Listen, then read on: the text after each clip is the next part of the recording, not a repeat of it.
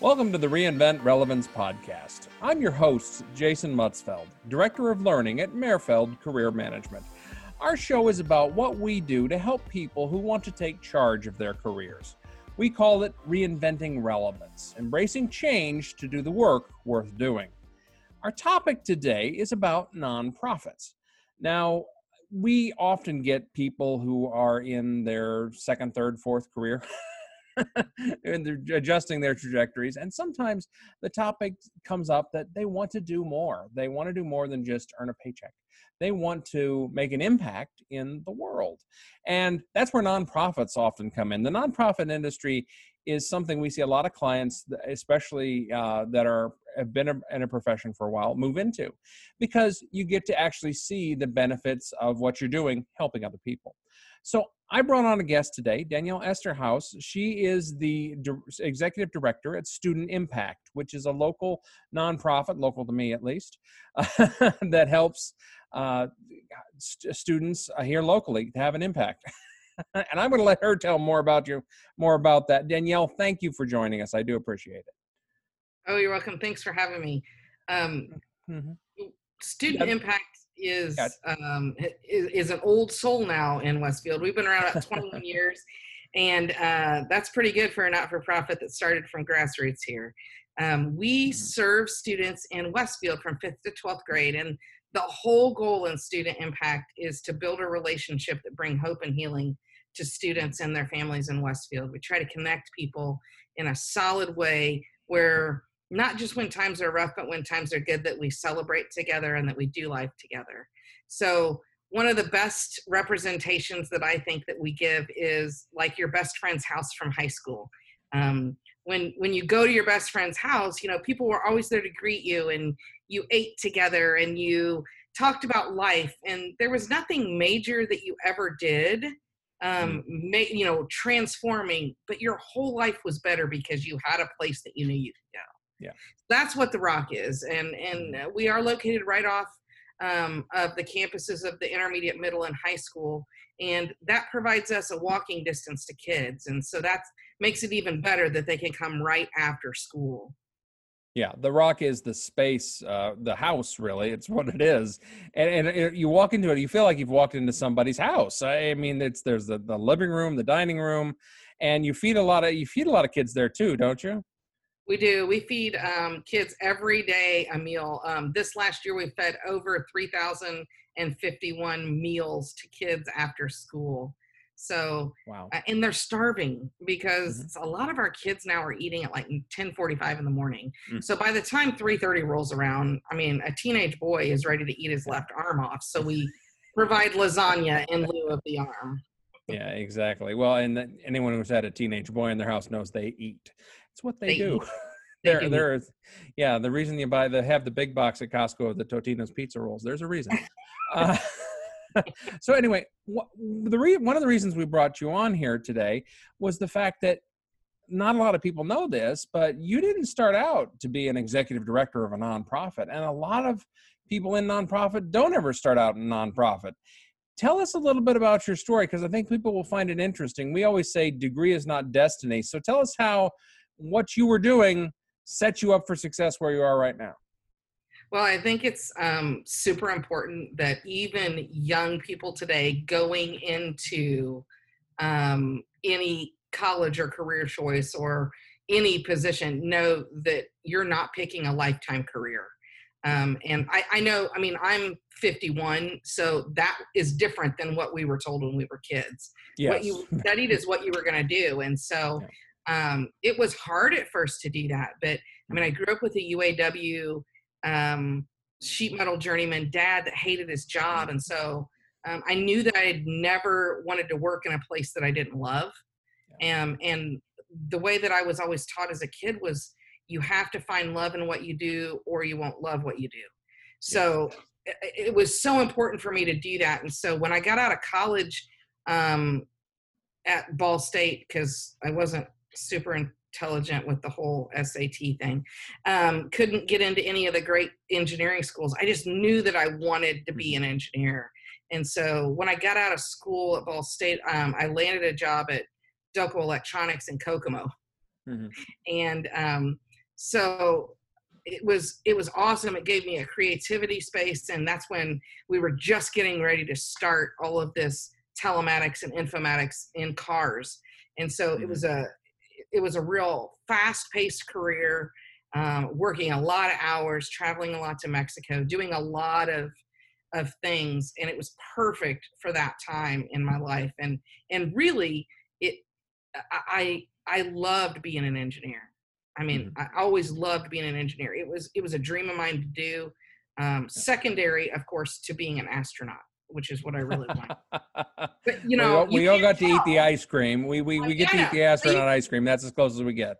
well, and you can't tell because I'm like in my home, but I'm four foot nine and a half. So ah. when I, you know, I mean, when I stand next to you, Jason, I'm a mini me, I guess. But you, you know, take up less space in the rocket. That's the important. Astronauts need more space filled than a four foot nine person. So mechanical engineering was a great shot for me. So, yeah. but I loved being a mechanical engineer. I loved the yeah. thought of of designing something and then mm-hmm. it coming true and then seeing something flourish out of it.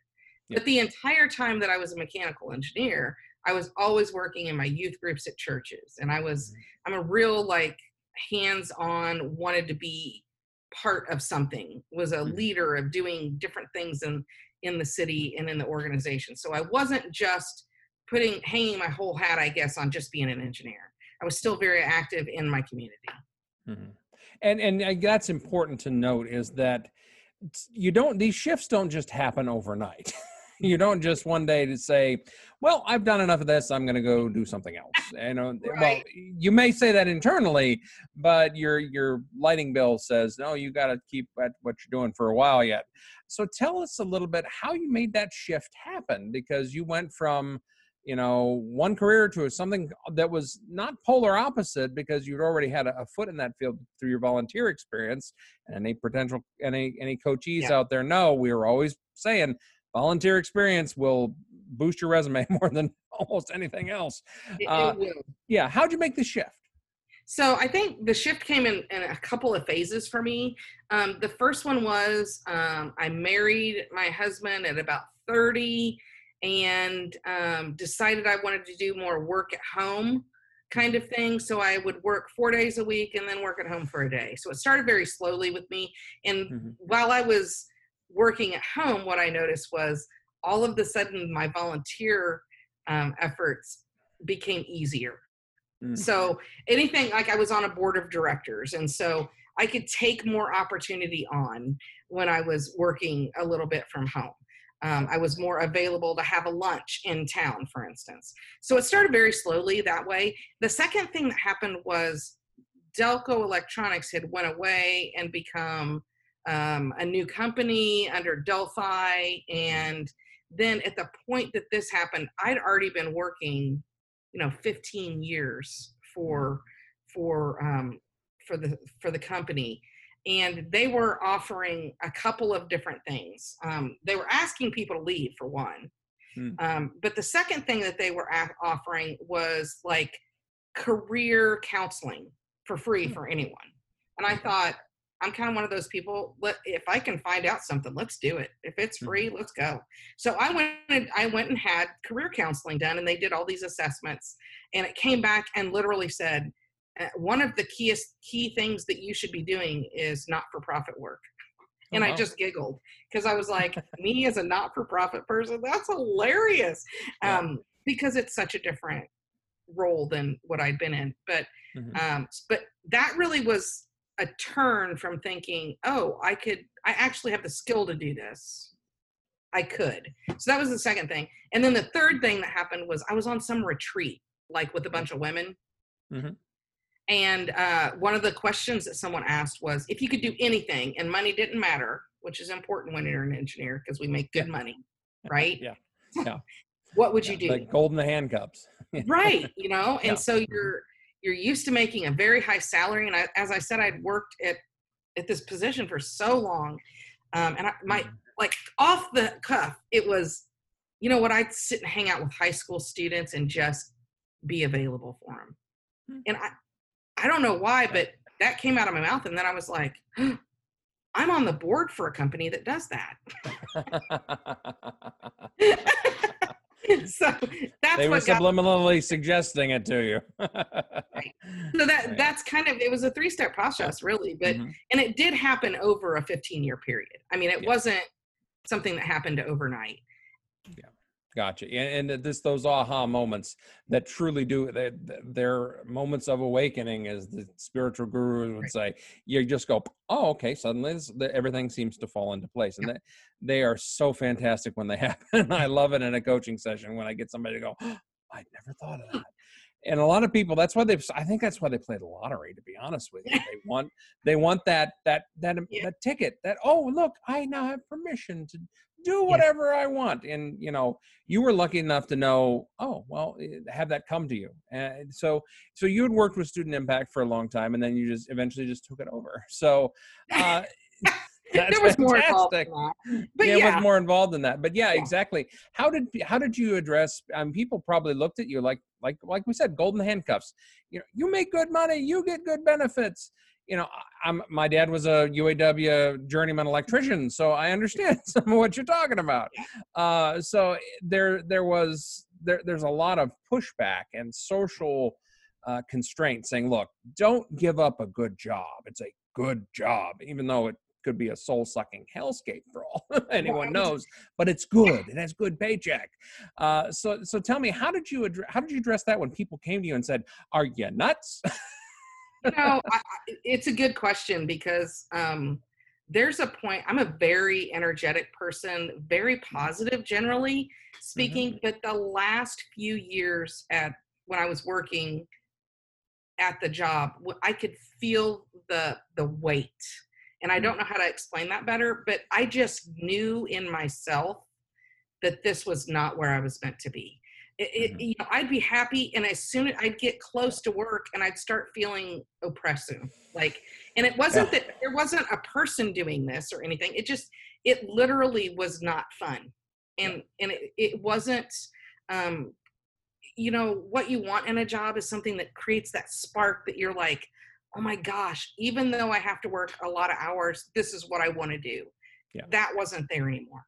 Mm-hmm and so it was easier to explain to people like it just wasn't right but i'll tell you people question you when you're making close to six figures and mm-hmm. you go back i worked the first three to four years for student impact for free mm-hmm. um, because we just didn't have a budget um, for that and i needed to get it back in place so uh, i wanted to pay employees and not me so yeah. you know i went from that to nothing right very quickly yeah.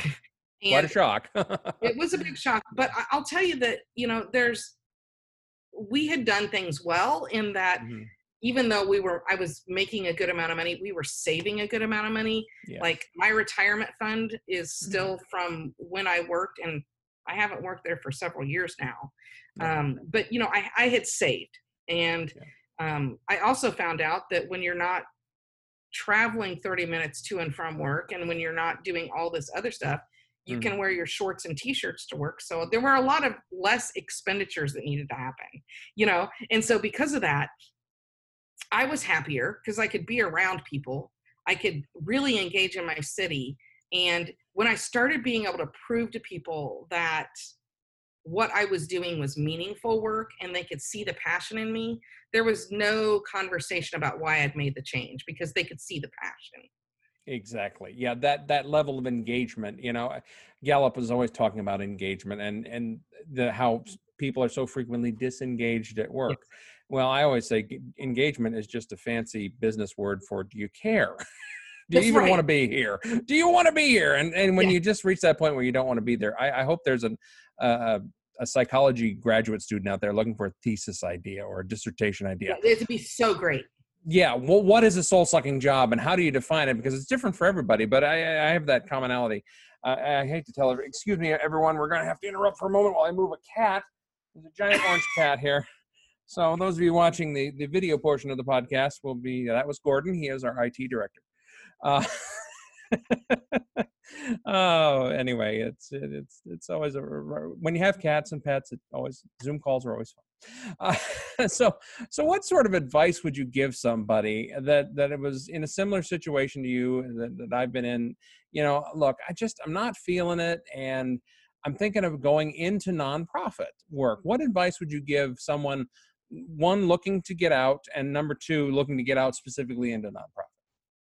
Well, I think there's two things that I always tell people. The first one is it has to really rock your boat. Like, mm-hmm. nonprofit work is, I worked 70 hours a week as an engineer. Mm-hmm. And it felt like 70 hours a week. 70 hours a week in a not for profit feels like 110 sometimes because it's yeah. it, it's so emotional. yeah. Typically speaking, you're dealing with people, people that are hurting, people that have emotions. So you have to be able to have the time to do it. That's the first thing. But the second thing is be super careful about starting a not for profit. I really, really, really encourage you. There are mm-hmm. so many fantastic not for profits that are out there that may already exist that can just really use somebody to take them to the next level. Um, yes. Don't go out and try to start a food pantry. There, there are so many. um, and go research all of them. Do that kind of thing. Uh, you're smart because you're going to change your career, right? So do your research up front. You yeah. don't want to start a not for profit to be competitive in your own community. That's yeah. full insanity. So that's mm-hmm. the other big thing. But um, really, I'll tell you what I did with student impact and how I made the change. I went and talked to every person that I would be um, connecting with and said, mm-hmm. "What is it that I can do to help you?" Mm what, what, what can I do that would make your job better and easier in this community? What would you like people to know about Westfield High School, about um, the Lions Club, about the Rotary, about the city of Westfield, about, you know, all of these things. So I went and talked to all those people and then set forth from there deciding how does that job look? Like, mm-hmm. can I do what they need me to do? Mm-hmm. Right? Because nobody needs a specific thing that only one person can provide. We all need a vast majority of things. And so not for profit work can be very specific, but it always intertwines with that wheel um, yeah. of of community and of support and, and, of all that. So uh, the first thing I would do is talk to all those people. I literally sit with the mayor um, frequently, uh, mm-hmm. every I don't know four four to five weeks, and talk about like what's going on and mm-hmm. where do you see the city going and how can we support you? But then what that turns into is the mayor then saying hey this is the this is what we're seeing crime wise or this is what we're seeing here. And then you can really turn and engage into what the actual need is into other not-for-profits oh yeah it, knowing it's knowing your audience it truly is it's knowing who you're trying to serve and that level of networking cannot be understated the value of that. That that is that is no. so so spot on. So well, that's about all we have for today. Is there anything else you wanted to say about uh, student impact and and the work you're doing? You know, I just want to tell people that the one thing that I think that I missed when I was in the business world, uh, not not as an executive director in a not-for-profit, is that I didn't completely understand how much you can bring joy to your team that you work with, how you can bring camaraderie in just simple serving projects. Um, and, and, and eh, one of the things that that I've learned in the not-for-profit world is that we can keep people engaged in your business longer by allowing them to serve together. Mm. It gives people a purpose. And so I would really encourage people to just do little things like I don't this week on Monday we're working with a group that are making little homeless kits. Mm. Um, you know, toothpaste, toothbrush, and then we donate them. But the 12 or 15 people that come together to do that really that makes a memory for them. They're doing something for the betterment of their community. Um, mm-hmm. and I think we miss that so often in like the engineering world because we're so focused on data. But yeah. I mean, I do that. Trust me, my my yeah. staff hates my little charts and Excel spreadsheets. But uh, you know, some things will never change. But when you can bring people together to serve a common goal, man, it really it really makes people happier. They feel more passionate. They feel more engaged, and they feel worthy. And we all want to be worthy. So I just encourage people to to connect with some kind of local not for profit, um, and just ask them, can we? I don't know can we buy do a cleaning supply run for you or what could we do in our office that we can bring people together to do Exactly. Yeah, the, it's that putting that story to that spreadsheet. yep. You know, put a face on the metrics. So, well, thank you, Danielle. I do appreciate you stopping by today. And for everyone, uh, I'm going to put a link to their nonprofit. Please feel stop by, check it out. Uh, we we do actually. Do you want to do you want to say the what's the website name so in case they want to look it up? Sure. The website is therockwestfield.org. Okay, therockwestfield.org. So, all right. Well, thank you everyone for joining us today. I do appreciate you stopping by, taking a chance to li- uh, time to listen. Uh, we, if you want to find out more about how we can help you uh, reach your next career level, please check out our website, merrfeld.com, M E R R F E L D.com. Uh, reach out to us on LinkedIn, uh, ping, send us an email, drop us a line. We'd love to meet new people and chat with you. So, we hope everyone has a great week. Uh, stay safe, and we will talk to you soon.